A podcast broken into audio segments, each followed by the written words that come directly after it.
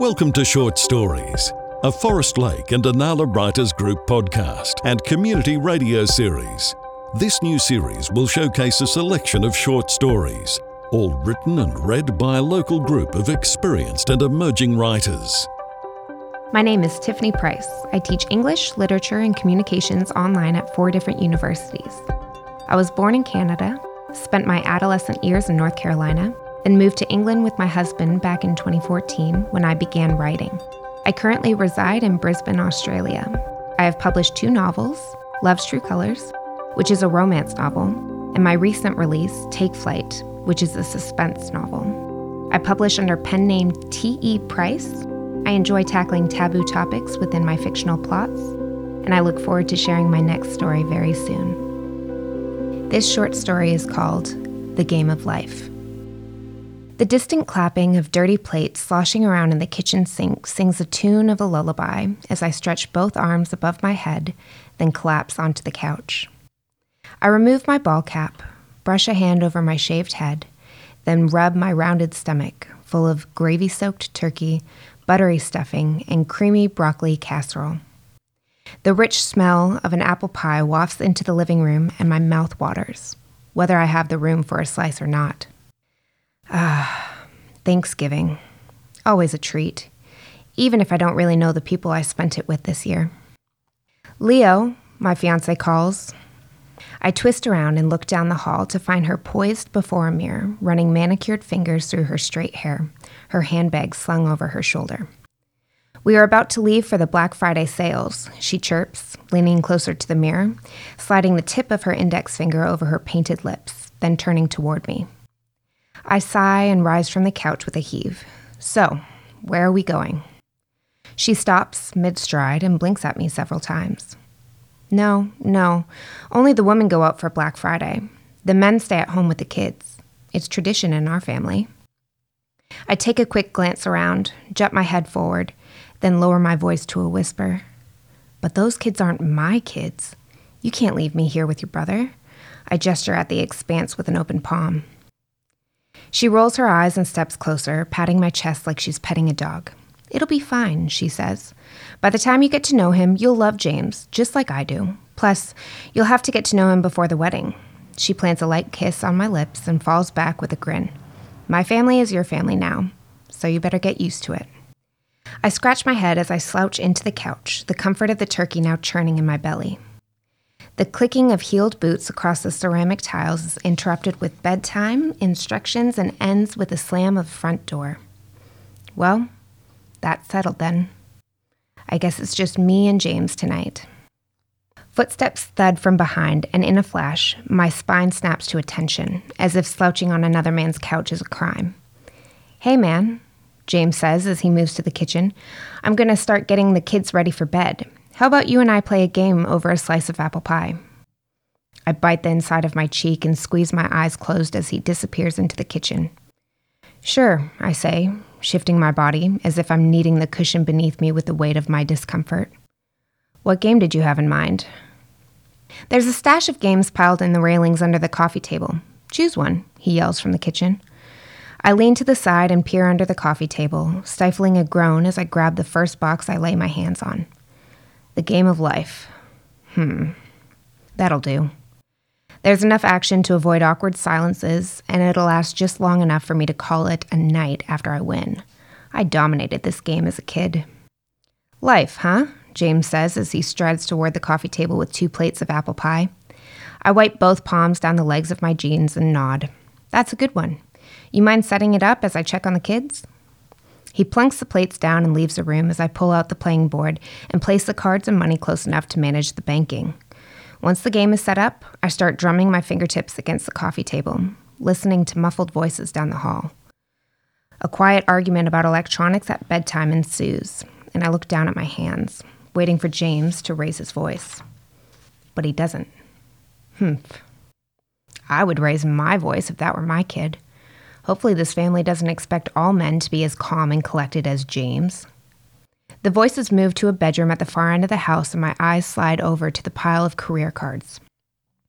I gulp, then pick up the pile, Sorting through the different options, I begin to stack the top of the deck with options that make the most income for when my turn comes around.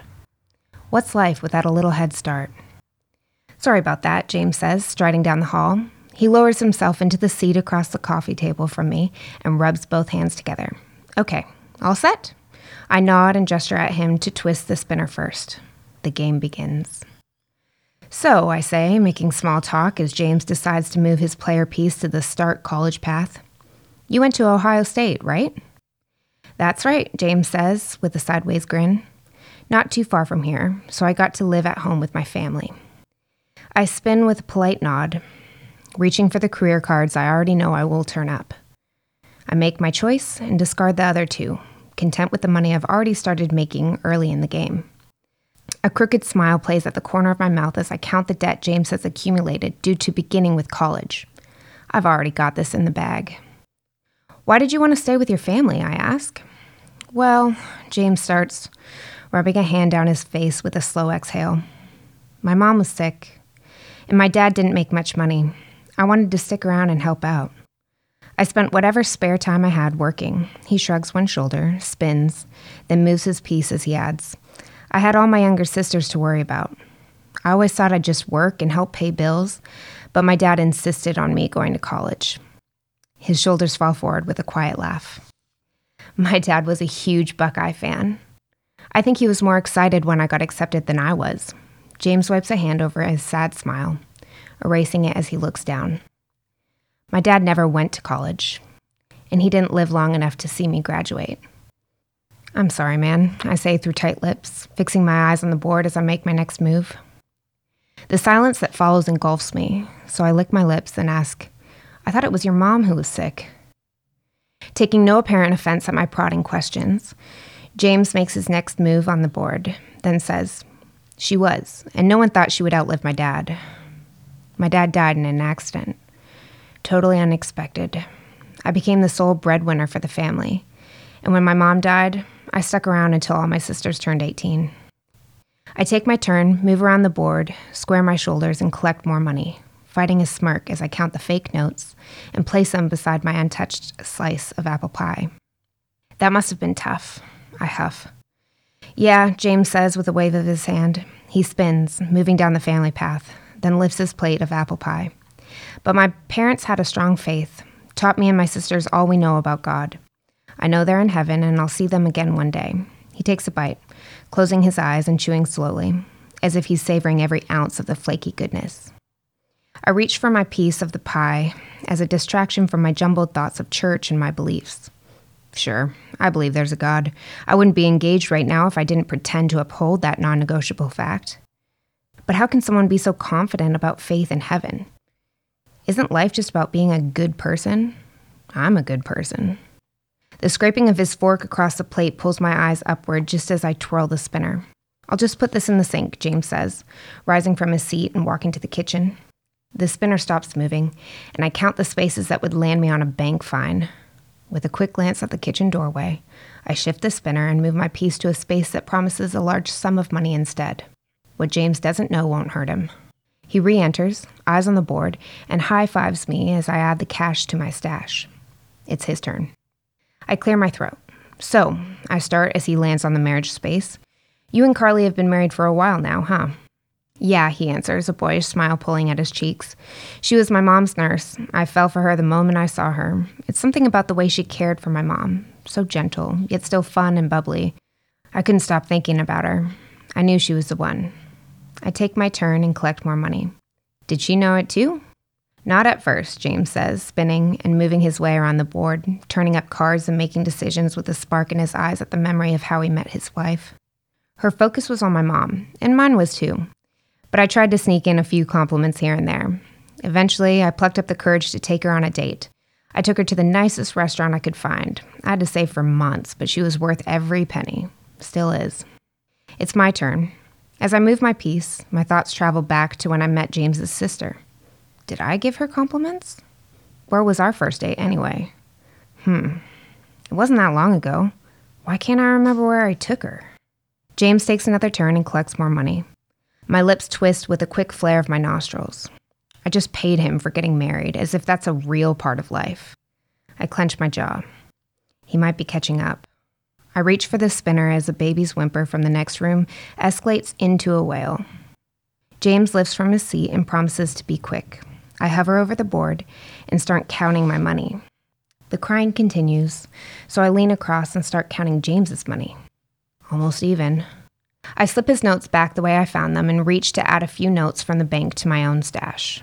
The crying stops, and James returns to the game. Sorry about that, he says. Our poor little girl is cutting teeth. It breaks my heart to see her in pain like that. She's all settled now, but I had to hold her and kiss her rosy cheeks to get her to go back to sleep.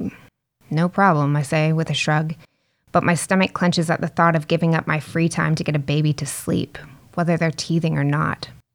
James shares some childhood stories about my fiance, explaining how generous and noble she's always been, as if I didn't already know. She's a high end lawyer who focuses on more pro bono cases than anyone else at the firm.